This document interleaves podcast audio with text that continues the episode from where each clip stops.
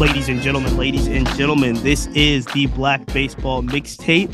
I am your host, Cheats. And as always, the Mixtape Talk is brought to you by the Family Podcast Network. I am going to ask a quick favor before we get started.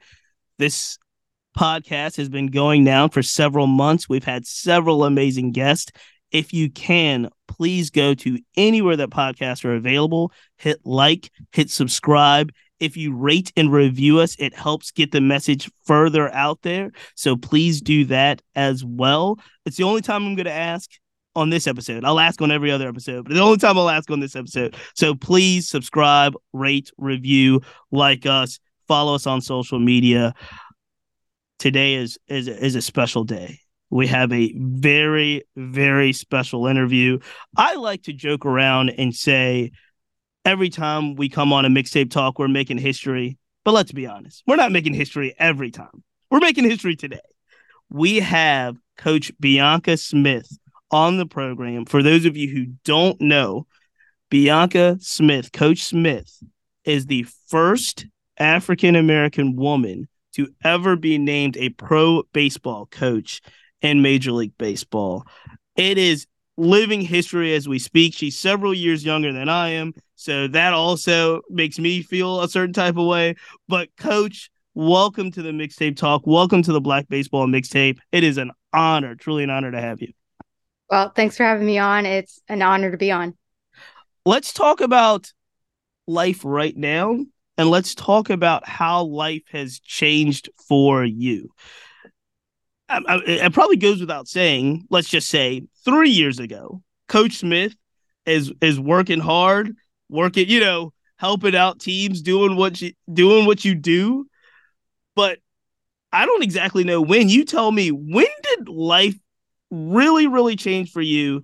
And now, it, everywhere, if you look up the history books, you can see Coach Bianca Smith. So tell me how it happened in regards to not the grind. We'll get to the journey, but how it happened when you when you got like that first call to say this is really going to happen, and talk to me a little bit about how life has changed since then. So yeah, it's been crazy, and it still kind of is. Um, I definitely remember. So when I first got even the initial email asking if I wanted to interview for a position, I was kind of blown away because I actually didn't apply for a position what? with the Red Sox.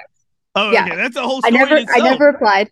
Um, one a woman from HR actually saw my resume on LinkedIn, reached out and asked, "Hey, would you be interested in interviewing for a baseball ops position?" And at the time, like I didn't really want to go back into baseball ops, like the front office. I wanted to coach, but it's like this is a good opportunity to network. I could talk to people. Sure, let's go ahead. So we set up all these interviews like a month later, and I find out I'm interviewing for a scouting slash player development hybrid role. Okay. I'm like, all right, not baseball ops, but still something different. I I can go back into my Google Calendar. I had an interview on Monday, another one on Wednesday, then another one on Friday it was um, analytics, it was scouting, and then the last one was player development. And then I get a text on Saturday from somebody in player development saying, Hey, can you talk to our hitting coordinators on Monday? Wow. I was like, Yeah, sure, I could figure this out. Now, mind you, I'm working a full time job as well as volunteer coaching for my college, sure. and I'm a private instructor. So I'm working like 16 hours a day trying to put in all of these interviews at the same time. And of course, I'm talking with other teams. So that Monday, then I interview with the hitting coordinators. Wednesday, I actually get a job offer from another team for an internship. Okay. So I let the Red Sox know. The next day, I'm in the middle of um, act. It was like right in the middle of two different private lessons I had that they called me and they uh, they said that we want to offer you a coaching job instead. And at the time, did you know you were like at, at this point, did I you had, know you were up for a coaching job or did you thought it was something else? No, I was I still thought it was like maybe scouting and player development. Right. I had a pretty good idea that I would at least get a job just because they wanted me to talk to more people. When sure. I told them about the job offer I already had, they're like, "Oh yeah, let, you know, give us give us like 24 hours, we'll figure out something." So I kind of had a good idea that all right, they're going to offer me something, but I don't know what it is. Mm-hmm. I was not expecting the coaching job even though that I mean that was most of my interview was how much I wanted to coach. So I was like, maybe it could be something. Maybe I mean player development would still be great. yeah, I got that call and I had I had to try really hard not to scream on the phone. I was right. So I was gonna ask, how was that feeling? So they they make this offer, and it's like, how, how, like, how, yeah, how did you feel? How did you react to this? Of course, I mean, I was excited. I, I had to get myself first of all to say thank you and to talk. Sure. I was again trying not to scream. Um, had a little bit of time before my next uh, lesson, so did the basics. You know, that's that's great. Uh, can I get you know two days to think about it? The obvious, you know, let me calm down first. You, so you still even and even after all this, you still hit the stall. You were like, "Give me, I need, I need some time to consider this one." Hey, it's been ingrained in my head by my parents. You never just accept the first offer. What? All right, I hear you. I hear you. So I was like, and again, I was, I was, yes, really excited, but I'm also yeah, yeah. focused on the next lesson. I'm sure, like, I need you got, you got, you got things process got things this, right? So they're like, "Yeah, of course, we under- we completely understand." As soon as I got off that call, I called my sister Mm-hmm. Tell her I got the job offer, and she screamed on the phone for me. Good, good. And then finished calling, finished talking up with her. I run back into the facility because I had to step out. Um, some of the guys, some of the kids I was working with were still in there. I run back into the facility and just start yelling that I'm going to Fort Myers. Like I'm, I'm, because they That's knew awesome. I was interviewing for these jobs. That's awesome. So they they were the next people to know. They got really excited. Um, and then for the next month, it was interesting. I actually didn't tell my parents first. Uh, Why not? I know you're close to your parents. Well, I wanted to surprise them. Okay. So one, I didn't tell them I was interviewing at all because my parents get they are so supportive and so confident in me getting a job. Right. It could be a they will much. go out and buy gear before I even get the yeah. next. They see that's interview. too much. That's too much. Yeah. So I'm like, just, I'm, not even, I'm not even gonna bother telling them until I actually get a job. Okay. So then I'm thinking, all right, I'd already talked to the Red Sox. Once I accepted the job, we we all agreed hey we're gonna tr- we're not gonna really say anything we're not gonna post this we're not gonna publicize this we're gonna let this all come out with the rest of the coaching staff. So i'm thinking oh great i have plenty of time i'm gonna make this a christmas present for my parents. Like i went out and bought hats i was gonna surprise them at christmas but then a couple days later i get a call from one of our assistant gms uh, raquel sure. ferreira and she's you know introducing herself and then she asked well have you told your parents yet? And i went no i'm, I'm trying to surprise them. She goes things like these don't stay secret very long. You right. want to tell them now and not let them find out through social media. I would, and she's like, I wouldn't be surprised if this comes out in the next couple of days, especially because I forgot I I was speaking on a panel mm. with Major League Baseball, and they'd already announced that I was joining the Red Sox. So, so yeah, it's just somebody, hard to, it's hard to keep that, it under wraps. Yeah, yeah, like somebody on that panel is going to pick it up. They're going to announce it. You need to tell your parents. So call my parents, end up telling them that. Funny enough, though, it never came out. Even oh, after the. Oh, uh, so still, I got though, the job offer early December. Right, but it's got to be hard to keep a secret for a long time of this well, nature. Like, I mean, for, like, I, I, told my close friends, I yeah, told my team, so obviously, I didn't want yeah, them yeah. finding out through social media. Okay, okay. I wanted to be the one to tell them, hey, I'm going to be leaving, I'm joining. But I told the people I trusted to keep it a secret. Yeah, yeah, true, true. So we managed to keep it a secret until I think it was Christmas Eve actually. Um, one of my friends who was working for another team at the time, first of all, told me, "Yeah, this is awesome. You realize this is a big deal." And I was right. like, "No, no, no, it's not that big a deal." Well, he ended up telling, um, you know, a reporter with the Boston Globe. Oh, geez, of all places. Yeah, the reporter texted me December thirty first and went, "Hey, we got to release the story because my editor's upset that I'm holding on to this." And this is all December twenty one. This is going into twenty two. Or is this 20 yeah. going into 21? Oh, this is 20 going into 21. 21 and 20. I so it's been yeah. about a month that we, yeah, managed to keep the secret. Oh, that's amazing. So I'm like, all right, you know, that's fine. Go ahead. Um, I got the okay from the Red Sox. I'm like, hey, I get it. You got to release the story. I'm still thinking it's not going to be that big a deal. Five minutes later, he posted on Twitter. I was like, all right, well, thanks, thanks for the five minute heads up. Right a couple of you know more friends who might not have heard about it uh, a lot of coaches reached out said congratulations and it's still you know not that big a deal. You know i got a little bit of a little bit of publicity. And then i get a text from my um the friend who told the globe well wait until the wait until the holidays pass. Right now it's a weekend and it's the holidays. That's why nobody's picking this up yet. Sure. Again i'm still thinking nah it's going to be fine.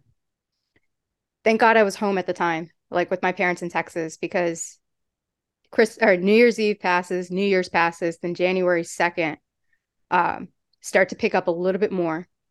I got a couple of interview requests. And then I head back to Wisconsin where I'm working with my team. Mhm. I'm in the middle of a lesson. It's like seven, eight o'clock at night. Middle of a lesson, my phone just starts vibrating like crazy. I'm like, I don't have time to look at it. I, I glanced at it briefly and I just see all these text messages and notifications. I'm like, all right, I have no idea what's going on. A parent walks in, looks at me, pulls out their phone and goes, Tell me why you're all over MLB network right now. And I was like, What? So finally, I take the time, I step back, oh, I take awesome. a look, and the Red Sox had tweeted that they hired me as a coach. Yeah. No warning. That's awesome. They didn't give me any heads up. And that's when everything just completely exploded. little little bit of heads up, like it's gonna come out somehow, somewhere. Yeah, but Um, you guys could have given me a little heads. And so my phone is going That's crazy awesome. for like a week. I, I again, I have it in my Google Calendar. It just became interview after interview after interview. We got overwhelmed. We eventually had to do the giant Zoom call with everybody. I'm like, look, guys, I'm still working a full time job. Sure. Let me let me ask this because um, I've read and it was alluded to that even with all of this, the historic nature of the hire was something you didn't know about, like you didn't pick up on, right? Until was it your sister or somebody told you that it's like, yo, we're this is a histor- historic hire. I actually knew. Okay, just, you did know, I'll be honest, I just didn't care. right? That's really what it was. Like I knew I was the I obviously like I had to know I was the first black woman to be hired because I knew all all the other women coaches who'd who'd gone before me. Okay, So I was very aware I was the first black woman, but to me, it was just I get a I get to I get paid to coach. right. Besides being a private instructor and being a youth academy coach, I'd never actually gotten paid to coach a team. I had never I'd always been a volunteer coach. I always hmm. had part-time jobs on the side. Or in the case of um, you know, when I was at Carroll, I was their full-time assistant athletic director and volunteering as a coach. So I was not paying attention to the historic aspect at all. For, again, for me, my my goal was just I just want to coach, and this was a Mhm. great opportunity where I got to make a living out of coaching. I'm jumping ahead a little bit now because we will go back and talk about you know the year and the and the journey and so forth. But because you said it that way when you got hired, you knew, but it wasn't top priority. You just wanted to coach. Two years later, removed from the actual frenzy that we're describing, do you reflect on the historic nature of the hire? Do because you're still you're still coaching, you're still in it, and it's very hard for someone who's in it not to look at what's the next lesson, what's the next task, what's the next team. Have you had a chance to sit with close people and or reflect and say, "Yo, this is this is different. This is when it says first. A lot of people take first for granted, but this is a truly historic. But have you had a chance to reflect on that?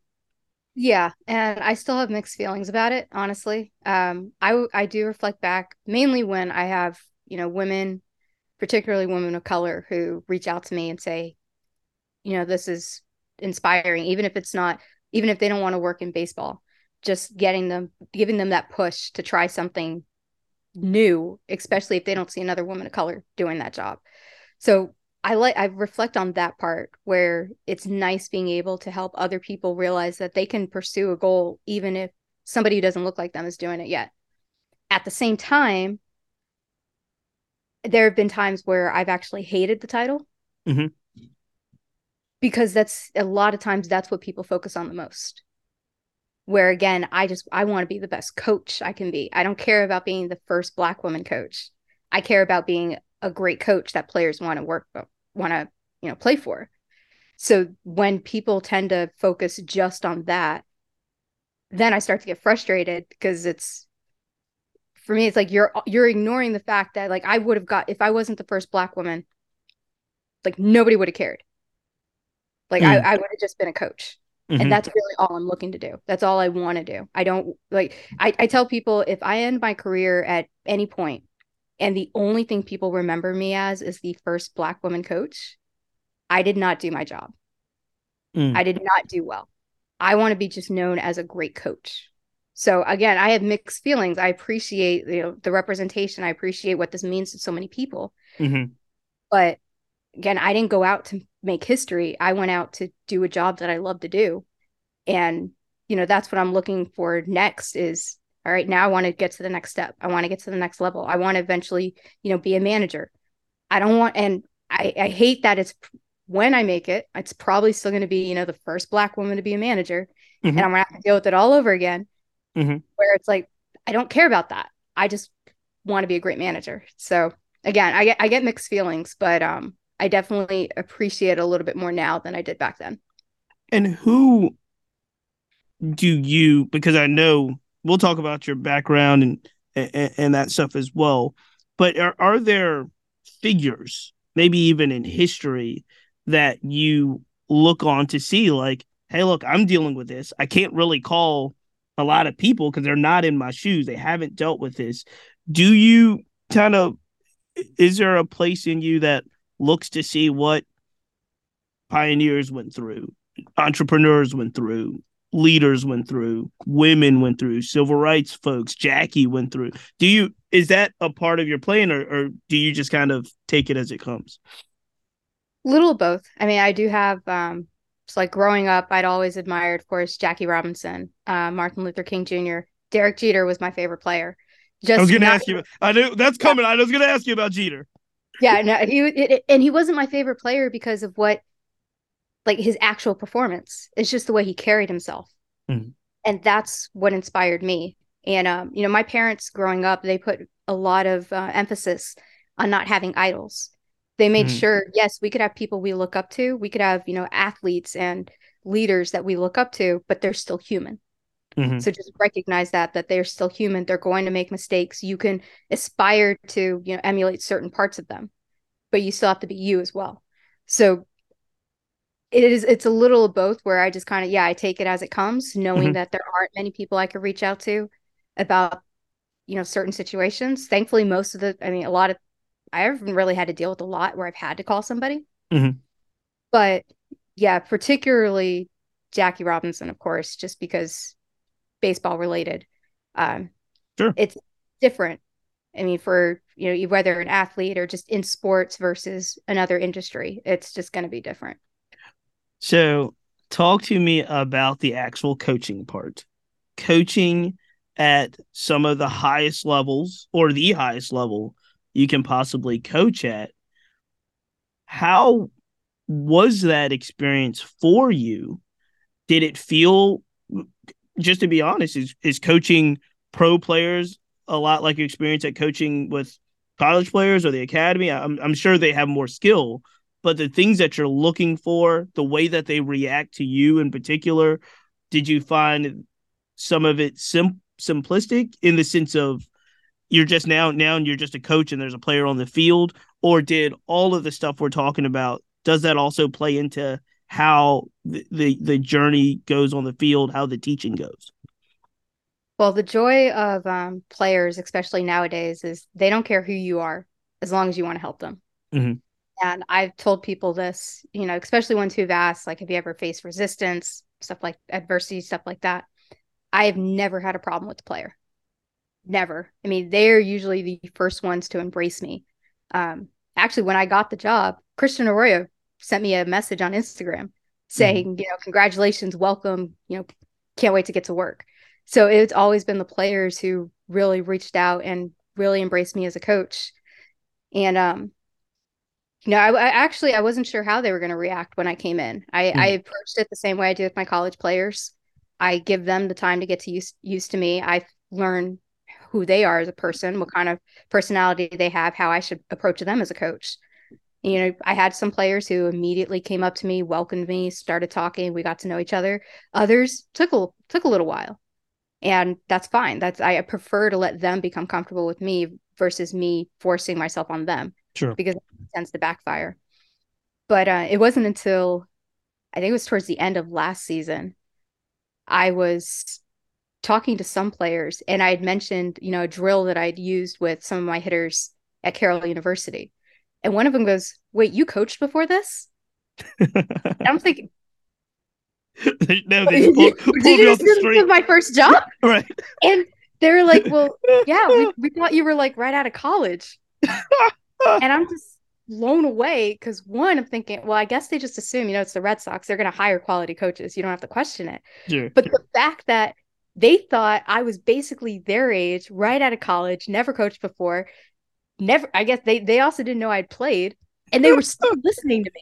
Right. That's the thing. Like they were still taking it everything that entire year. They would still been listening and they assumed this was my first coaching job. That's so hilarious. I was like, yeah. I mean, I've been first of all, I've been in this game now. I'm going into my 14th year. Mm-hmm. Uh, been coaching for seven now. And when I told them that, they're just like, oh wow so you've actually been doing this for a while. I'm like yeah uh, i'm sorry i've been doing this almost as long as some of you've been alive. I was gonna say i didn't i would think the next thing they'd be like is wow you're older than we thought. Oh no no there was that too. Oh the number of players who were like yeah we thought you were no 24 hanging out with us. I'm like no i'm older than that. I know i don't look it but so yeah it that, i mean that's hilarious. It, that's it really hit me then like they just they don't care. So so tell me what type of coach is Coach Bianca Smith? So when you're a player and maybe you're getting to know Coach Smith or, or even your kind of ethos and, and values and principles as a coach, if somebody was to ask you, who is Coach Smith? What type of coach is Coach Smith? You would say open minded. Um, I'm going to ask questions, not just finding out, you know, about the player, I encourage the players to question me. I tell every guy, if I give you a drill and you don't understand why we're doing it, ask me. And if I can't tell you why, we're not doing it. That means I haven't researched it enough. Everything we do, there's a reason behind it. And at the end of the career, if I did my job right, that means I am no longer needed a player shouldn't need their coach after a while. They should be able to be their own best coach. We should just be there as a sounding board for advice, maybe a little bit more information. But for the most part, it's on them. I want them to be able to feel what they're doing. I want them to be able to make the adjustments. I encourage them to come up with their own drills. Mm-hmm. If they think a drill is going to help them better than the one I gave them, as long as they have a reason for it, we're going to try it. And then also just very honest. Mm-hmm. Players know I won't lie to them. I generally don't beat around the bush. I mean, it depends on what kind of player. If some of them needs a little bit, little bit more, uh, you know, positivity, I might spin it a little, little bit more just to make them feel better. But for the most part, if I think you suck, I'm going to tell you you suck, and mm-hmm. then we're going to try to get better. So they know I'm not going to lie. I'm not going to go behind their back. I've got, I've had players who they might have an injury, they might be sore. They come to me because they know that I might go to the manager to let them know, but I'm not going to go behind their back to tell the manager. I'm at least going to tell the player, hey, this is something I think we need to tell the manager. So they know I'm never going to, you know, just spill their secrets. I'm I'm a coach that is for them. Like it, it it doesn't matter what it doesn't matter what it looks for me. It doesn't matter my ego. I've got no problem saying I'm wrong. I've got no problem saying I don't know. Um so that's really the type of coach I am. And this I'm starting to get better at I do have a standard where if you make a mistake in the field, but you're giving 100%, I'm never going to be mad at you. Mm-hmm. If, in that case, that's more of a reflection on my coaching. That means that I need, we need to work some more. I need to do better. But if you make a mistake in the field because you're giving 80% when you could give 100, then we've got a problem. Mm-hmm. I do, I, my pet peeve is effort, laziness. Effort. Yeah. yeah. Especially as I'm an outfield and base running coach. Mm-hmm you, you got to give 100%. The moment you get lazy and you make a mistake, that's momentum changes. So I never, and I, I set this early now where I'm like, I don't want you, I don't want to see you being fancy and then you make a mistake. I don't want you seeing be, I don't want to see you being lazy. You dive for a ball and you miss it, but you gave 100%, all for it. I want to see that aggressiveness. I want I want to see you going all out, but I don't want to see you backing away from a, a potential catch because you just decide, oh no, I don't feel like it, or I was being lazy, I got a late jump. Now, you are kind of, from what I've read in your background, you are kind of a hybrid in many ways of really kind of embracing a lot of the analytics and analytical parts of baseball and knowing kind of what works on the field. So uh, we're still kind of living through it probably analytics is probably one out, honestly, in most GMs and, and most organizations. But we're still living through some of the old school uh, baseball guys. It's like, ah, we don't need numbers and we don't need this and launch angle just do this and and you so you've seen both you've been on the field you've been teaching it how do you embrace kind of what you see with the eye test versus kind of embracing all of the analytics and, and the stuff that you you deal with as a as a modern day coach in the game today so my first rule is there's no such thing as too much information. Mm. you gather as much as you can and then you compartmentalize it and you pick out the pieces that are going to be helpful for that player. Because the worst thing we can do as a coach is to turn down information because we think it's not going to help and now we've missed that chance to work help that one player out because that piece of information would have worked. So there's always going to be players that they don't want the data they don't want the analytics and i'm perfectly fine with that i won't give it to them but i will use it to come up with drills to help them and then Mhm. explain it in a way that doesn't use the numbers. so I'm still using the analytics. I'm just Right, not right. And then there's going to be players who want the analytics, and I'm Mhm. perfectly fine with that as long as they understand what it's actually saying. So that that's where like the honesty part comes in. If there's a piece, there's if there's a number or a stat that I don't want a player having, I'm not just going to say no. I'm going to explain why I don't think they need it. Or Mhm. if they really want it, I'm going to explain what the numbers mean and then make sure we're working together to actually either try to improve it or you know manipulate it whatever the whatever the player's goal is the key is just the conversation so yes there is um i believe there there has to be a balance between the two and it's funny you know a lot of old school coaches will say you know we don't need the numbers Sure. baseball's been using numbers since the 1800s This is the beginning of time. It's This just how they this isn't a how they thing. It's just- issue. yeah, it's how they use it and what numbers they're looking at.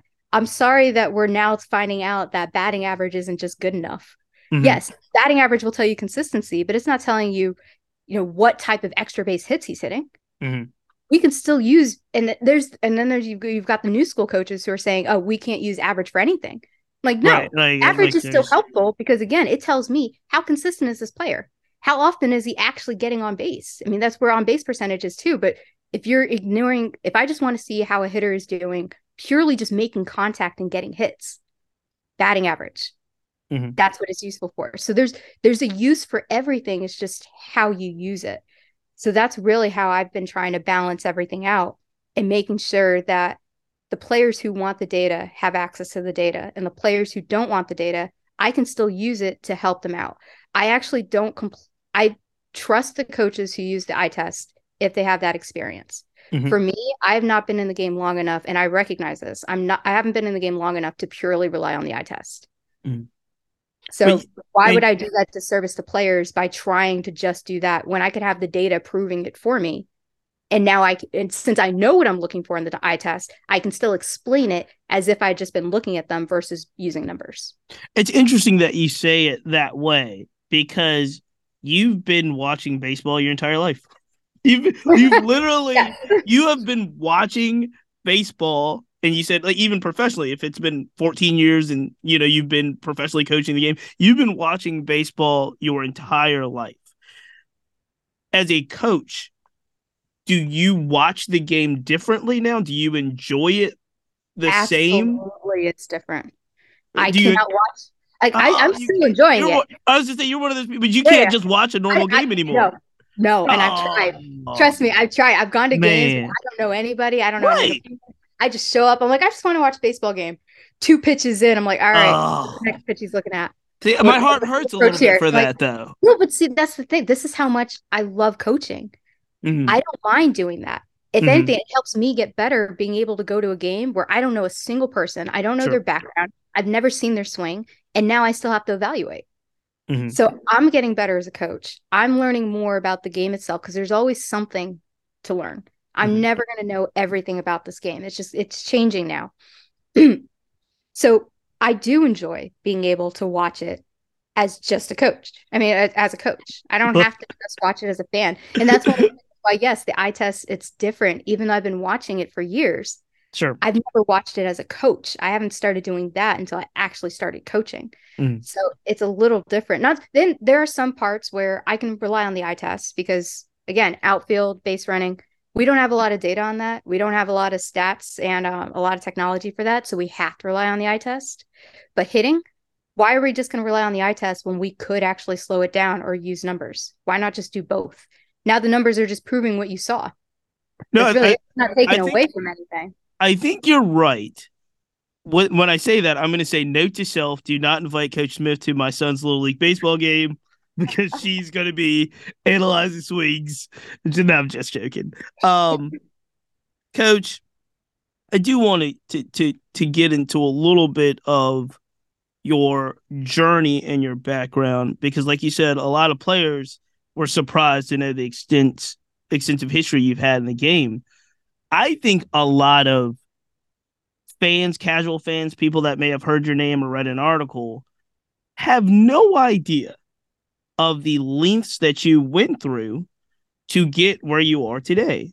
And what I mean by that, and and and I told you this a little bit off the air, and I want to be very clear because your journey is indeed amazing, ultimately historic, whether whether you like it or not. I'll, I will push back on you a little bit on that, and I'll continue to because it is. It's an amazing story. It's an amazing journey, and it ultimately ended up with with a piece of history that the game will never it can't be can't be duplicated. What people don't know, and part of this makes me very angry thinking about it, is you went to Dartmouth. You got an Ivy League degree. You played on the softball team. You were a manager there. You've got not one but two graduate degrees. You're you're a freaking lawyer as well.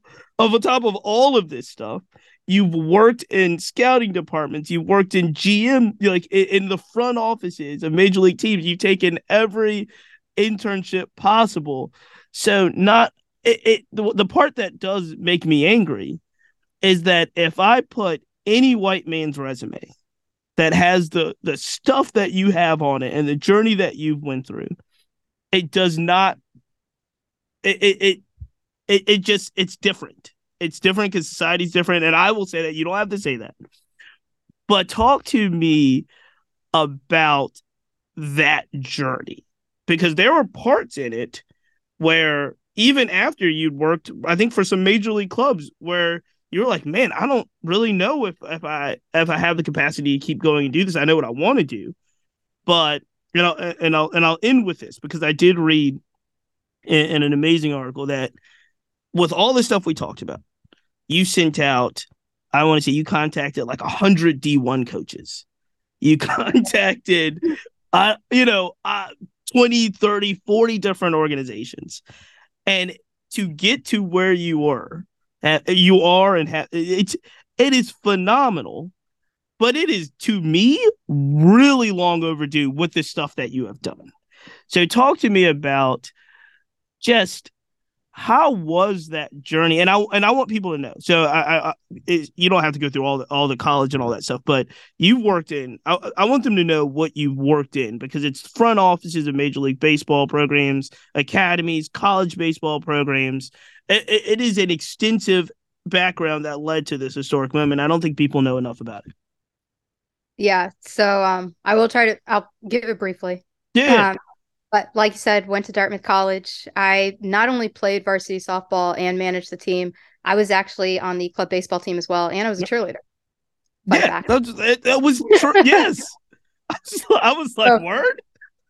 Oh yeah, I can still do a pretty good high kick. How did you have the time? Oh, I didn't sleep. I okay. also worked. Right. Yeah. No, I didn't. I didn't sleep. Uh, I take a look at my Google Calendar now, and I literally I would work until one o'clock in the morning go back to my uh, go back to my dorm and then I'd have lift at like six. Ugh. And uh, so yeah, I just I just didn't sleep. But uh, so yeah, no, went to Dartmouth. Uh, took a year off before going to Case Western. Yep, got my law and my business degree. I worked as the graduate assistant coach as well as the director of baseball operations all four years. I was a teaching assistant for a sports management class, compliance assistant for two years. I was the secretary for the Black Law Students Association, the president of our Sports Management Society. I was the assistant general manager one summer for a collegiate uh, summer team. And uh, a lot of people also don't know my last year because, you know, I had nothing else to do. Nothing else to do. Again. And I was a cheerleader during the fall and I was the one of the coaches during the spring. So I did that while I was in grad school. It was actually That's really amazing. cool. I had um we had one game. Was it? this is why it was cool for me because players at Case Western, my last year when I joined the cheer team, yeah, they kind of messed with me about it because anybody who knows me really well, I'm not the cheerleader type. But I love stunting. I was a base. I'm like bottom of the pyramid, and I loved being strong enough to do that. So one of our um, during the fall homecoming, we always had the blue and white series. So alumni would come back. We'd have our inter squad scrimmage but our homecoming game was right after our our series would end. So I was in the dugout that morning in my cheer outfit, you know, taking care of everything for the baseball team. And Are then I kidding over, me? I ran over to the football game just in time to start cheering with the football team. Well, once ever, once all the baseball players were done, they all came to the game, sat right in front, right where they could see the cheerleaders, and were cheering us on. That's great. I thought That's that was great. awesome. That's great. And, So- and then it led to front So, office. yeah, your that- first dream was front office, right? It wasn't actually coaching. I thought I wanted to be a general manager um, because I wanted some say on the field. Should have known right then I wanted to be a coach, but just never thought about it. So I worked for the Texas Rangers. I was a baseball ops intern. They sent me to scout school after that, which led to my next internship as a scouting bureau intern in the commissioner's office. That's when I decided I wanted to coach. I needed to coach full time. So I reached out to, yes, nearly every D1 coach that I could find email address for. I think I got um, maybe around 20 responses Out, Out of like a hundred 100? emails. Yeah. only one actually offered me a position and unfortunately it wasn't enough money that I could make the move. Sure. I'm still in touch with that coach. He's still awesome. So I moved back home and lived with my parents. I worked as a volunteer coach for the University of Dallas and I worked seven part-time jobs at the same time to pay for my apartment. One of them was a youth academy coach for the Rangers. Sure. So I was doing that. Took an internship with the Cincinnati Reds, moved back to or moved to Cincinnati. they knew I was interested in coaching, so even though I was in the front office, they uh, got me on the minor league side. Got to do the boards, pay attention to all that. Got to help. With, I was helping with the advanced scouting report. About halfway through that internship, I reached out to the coaches, the major league coaches, asking for advice because it kind of hit me. I was like, wait a minute, I have access to these coaches Sure. see what they have. And this was also the point, just mentally, where my mindset kind of changed the way that I was going about things.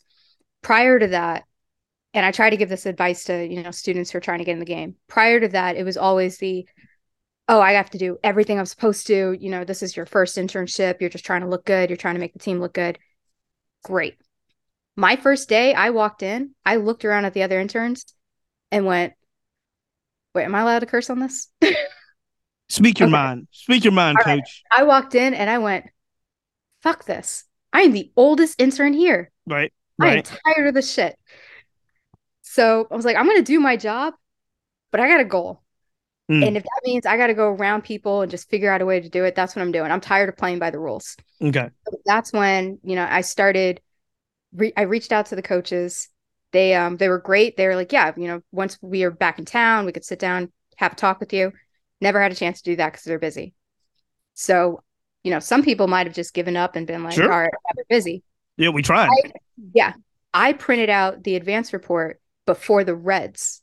So all of the, our players went down during batting practice. I got all my work done in the morning, went down during batting practice, just took notes on everything I could see the players, the coaches, how they were interacting, swings, fielding. The assistant hitting coach at the time, Donnie Ecker, noticed me, talked to the manager, David Bell, and like two days later, I'm on the field. nice. Now I'm in like my business casual, feeling really awkward. The grounds crew yelled at me for stepping on the grass. The hitting coach is like, no, come over here, come to the turtle. So I got to start talking to the players every day after batting practice. One of the coaches came up and asked, What questions do you have? What do you see? Like, what do you not know? And that got me thinking as well. So then I remember talking to David and saying, Hey, now all I need is a uniform. He's like, "Uh, um, and he's like, Well, we can get on that. I Yeah. thought he was joking, by the way Oh wow. we're, we're still talking. And I was like, yeah, actually, if you guys ever need any help like catching in, just let me know. And he says, well, do you have your glove? I said, yeah, it's in my car. He goes, all right, start bringing it. Let's see what you can do. So now I get to dress out. I'm ca- I'm warming up the coaches. I'm warming up the players. I'm catching in for the infielders. I'm still helping out with the hitters. During the game, I'm now in the clubhouse. I'm monitoring hitter swing selection based off of a, an equation that I came up with with our analyst. And then the second to last day, I was with them because at this point, you know, now I, I took the job at Carroll. I'll explain in a second. But my second to Yeah. last, Because all of this is an internship. Yes, this is all an internship. So people got to realize like all of this is your ambition on an internship with the Reds. Yeah. Mm-hmm. And I give so much credit to the Reds because not many teams who are going to let their baseball ops intern spend, you know, like four hours in the morning doing all their work mm-hmm. and then the rest of the day with the a major league staff when that was not their job at all. Mm-hmm. But they let me do it. But so yeah, my second to last day with them, I walk into the clubhouse and there's a jersey with my name and number hanging nice. up on one of the doors. That's so nice. I was just like, oh my god, I, you know, I just like touching it. I was like, oh my god, this is awesome. Yeah. I go out to the batting practice and the equipment manager, you know, our clubby comes in, comes over and goes, Why aren't you wearing your jersey? I said, I'm scared of getting it dirty. he goes, No, no, no, no, go put it on. oh no, I have my jersey. That That's last awesome. day, you know, the coaching staff, the players. I mean, I had one of the players asking if I was going to be traveling with them. Yeah. Uh, pretty much at by the end of my internship, I had a chance to talk to pretty much every player. You know, the coaches said, since I'm heading up to Wisconsin, they're like, yeah, anytime we play the Brewers, if you want to come, let us know. We'll get you tickets. We'll get you on the field again. So um, I did take uh, a job with Carroll University. I was their assistant athletic director for compliance and administration. Okay. And I took that job because they agreed to let me coach as well. Right. So you were a you were uh, took the assistant yeah, AD job, but you were a volunteer coach as well. Yeah. So I was a volunteer assistant coach. Mind you, I just went from an intern to an assistant AD. This was my first full time job ever. Jeez. Jeez. That's crazy. That was a huge jump. I went sure. from basically listening to everybody and being the gopher sure. to I now have to delegate everything. Sure. Yeah, absolutely.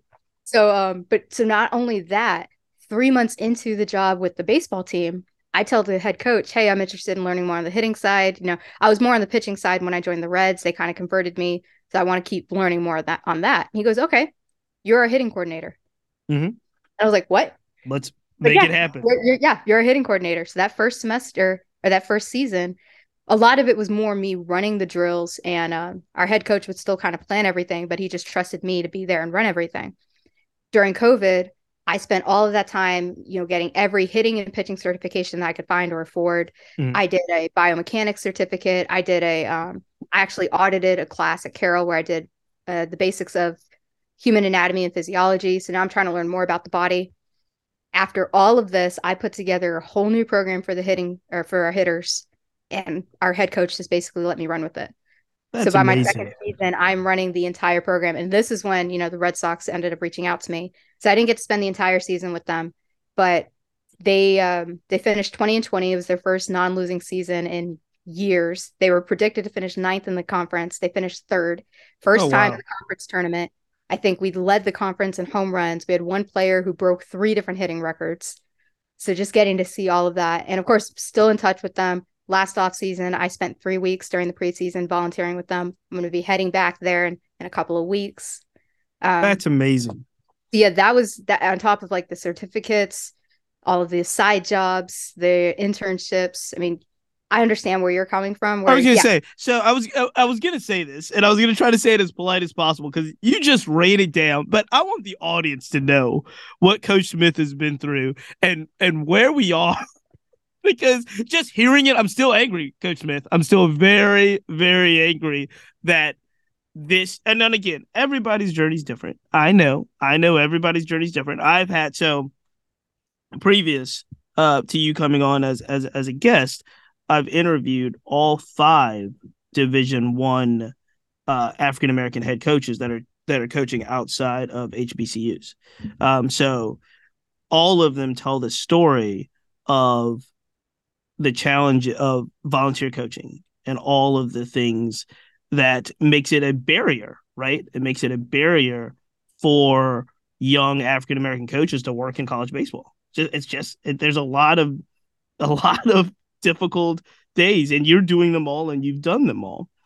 Coach, I really have to there's a couple of things I want to ask and I and I want to um I, I want to get to it and I, and I know you've been really really gracious with your time so I want to be really respectful of that as well. So um I do I do have to ask before we go into the rapid fire. Uh since you you know you've been a, a pro coach now I know places like Nike and Topps and all of these amazing things have happened. Um, what is that like? Talk to me a little bit about what's that like. That was mind blowing, honestly. Um, I mean, yeah, I never expected to have my own baseball card. It's an Allen and Ginter card, right?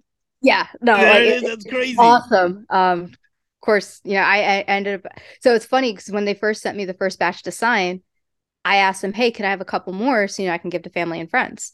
I'm thinking like you know twenty. They send me a box of a hundred. I reach out to my agent. I'm like, "Hey, am I supposed to sign these too?" She goes, "No, those are for you." That's like- awesome. Okay, great. Now I got to figure out how to who I'm going to give all these to. Ended up giving one to like every player at Carroll.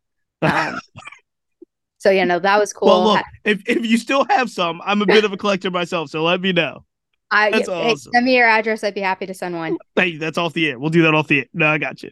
Um, but no, like Nike was amazing. Like that one, they've been incredibly generous. That's And- awesome. It's it's funny because like so one of my brothers is a professional soccer player, and he's an Adidas athlete. So once I got the Nike contract, like he used to give us or he gives us Adidas shoes every Christmas. And once I got the Nike contract, I'm like, "Ha, you can't give me Adidas shoes I anymore." was gonna 'cause you give him Nike shoes? That's that's Yeah. awesome. yeah so we always have to get a separate present for each other but you know my parents are living it up because they get adidas they get nike That's awesome. and most of my stuff i'm spending on them Coach, I'm going to. This has been phenomenal. We've got to do have to do this again. I'm going to get you out on a couple rapid fire questions, and then we're going to call it a day. right Um, Coach, I love asking all of my guests this question, and now now and I will ask you. It's almost a tradition here at the Black Baseball Mixtape. If you can face any pitcher, living or dead, who do you step in the box and, and stare down? Who do you face and why? This is going to sound like i'm a masochist but randy johnson I love it. That's a and it, you, I Why? mean, it's dangerous, but I love it. yeah like, I, I will never i would never be able to hit off of him but just to be able to say that i faced him A lot of people, i love a the lot, challenge a lot of people have said Bob Gibson, and I was like, you guys are crazy. But Randy Johnson also equally dangerous, very very scary. Um, Coach, favorite baseball movie growing up? rookie of the year That Rosenblatt? That is that the one? That's the one. Rosa Hooter. yep Oh man, that's a that's a good one. That's a good one. Coolest person that has texted you, called you, or DM'd you to say like congratulations. Ooh.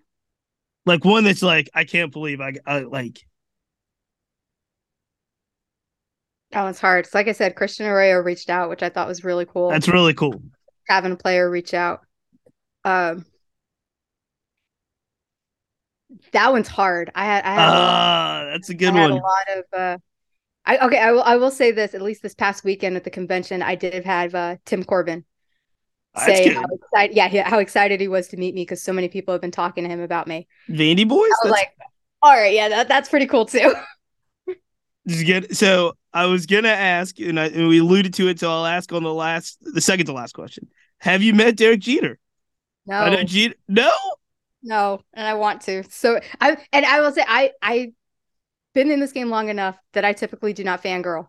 If I met him, I pro I might. That that was the first jersey I ever bought. I saved up my money for my allowance so I could buy his jersey. I grew up, literally grew up watching him play. That was my mom's favorite player, my favorite player. That's awesome.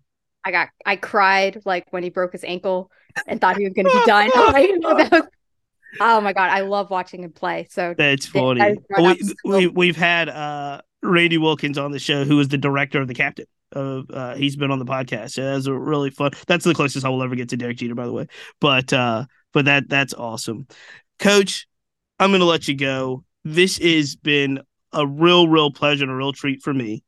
Uh, I am excited about being able to talk to you, but I'm also excited about what you're going to continue doing in the game. Anyone that listens to the last uh, you know any minutes of the conversation we've had can already see that you're oozing with passion about the game. You're oozing with passion about teaching the next generation of players. Um, and again i know you have got to keep one one foot in front of the other so other people will do it for you. But coach it is an honor. One of these days it'll it'll probably hit you in a wave of the fact that this you are in the history books and you will forever be in the history books and it is awesome awesome to talk to you. So thank you so much for the time coach. I appreciate it. Thanks again for having me on. We'll have to do it sometime as the season continues on because i'm sure there's a, a ton of news stories that that you probably have more stories than than most people and uh, we got to get to to many more of them. So I, I definitely have some interesting ones. That is awesome. Ladies and gentlemen this is the black baseball mixtape. Please follow Coach, where can everybody follow you as you continue your journey? I'm on Twitter and Instagram. Both of my handles are Bianca E. Smith 12. There you have it. Until next time, ladies and gentlemen, we see it.